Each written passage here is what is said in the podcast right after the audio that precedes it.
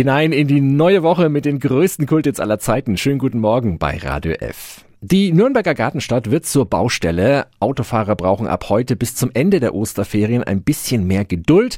Der Grund, ab heute finden auf der Julius-Lossmann-Straße größere Straßenbauarbeiten statt. Radio F. Jetzt Tipps für ganz Franken. Hier ist unser Wiki Peter. Vor allem in Richtung Süden wird in der Julius-Lossmann-Straße gebuddelt zwischen Finkenbrunn und der Saarbrückener Straße.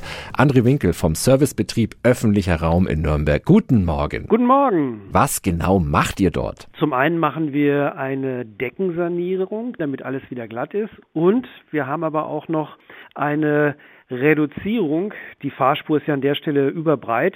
Die wird zurückgebaut und wir bekommen da jetzt einen roten Fahrradstreifen hin, damit einfach die Fahrradfahrer in Zukunft da sicherer entlangfahren können. Der komplette Autoverkehr wird auf die Gegenfahrbahn gelenkt und der Knotenpunkt Saarbrückner Straße wird verengt, aber normal befahrbar sein. Ein paar Einschränkungen gibt's aber trotzdem, oder? Damit der Verkehr weiterfließt, müssen wir verschiedene Fahrbeziehungen aufheben. Zum Beispiel Julius-Lossmann-Straße in Fahrtrichtung Giebitzenhof können wir nicht links abbiegen in die Straße Finkenbrunn.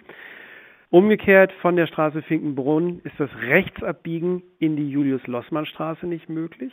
Ja, und Autofahrer, die aus der Südstadt kommen, können nach der Bahnunterführung, da geht's ja durch dieses Mausloch durch, die können nicht nach links in die Julius-Lossmann-Straße abbiegen. Vielen Dank an André Winkel von Söhr. Also ein bisschen darauf einstellen, dass es länger dauern könnte in der Gartenstadt bis zum Ende der Osterferien. Alle Infos und Einschränkungen finden Sie auch nochmal auf radiof.de.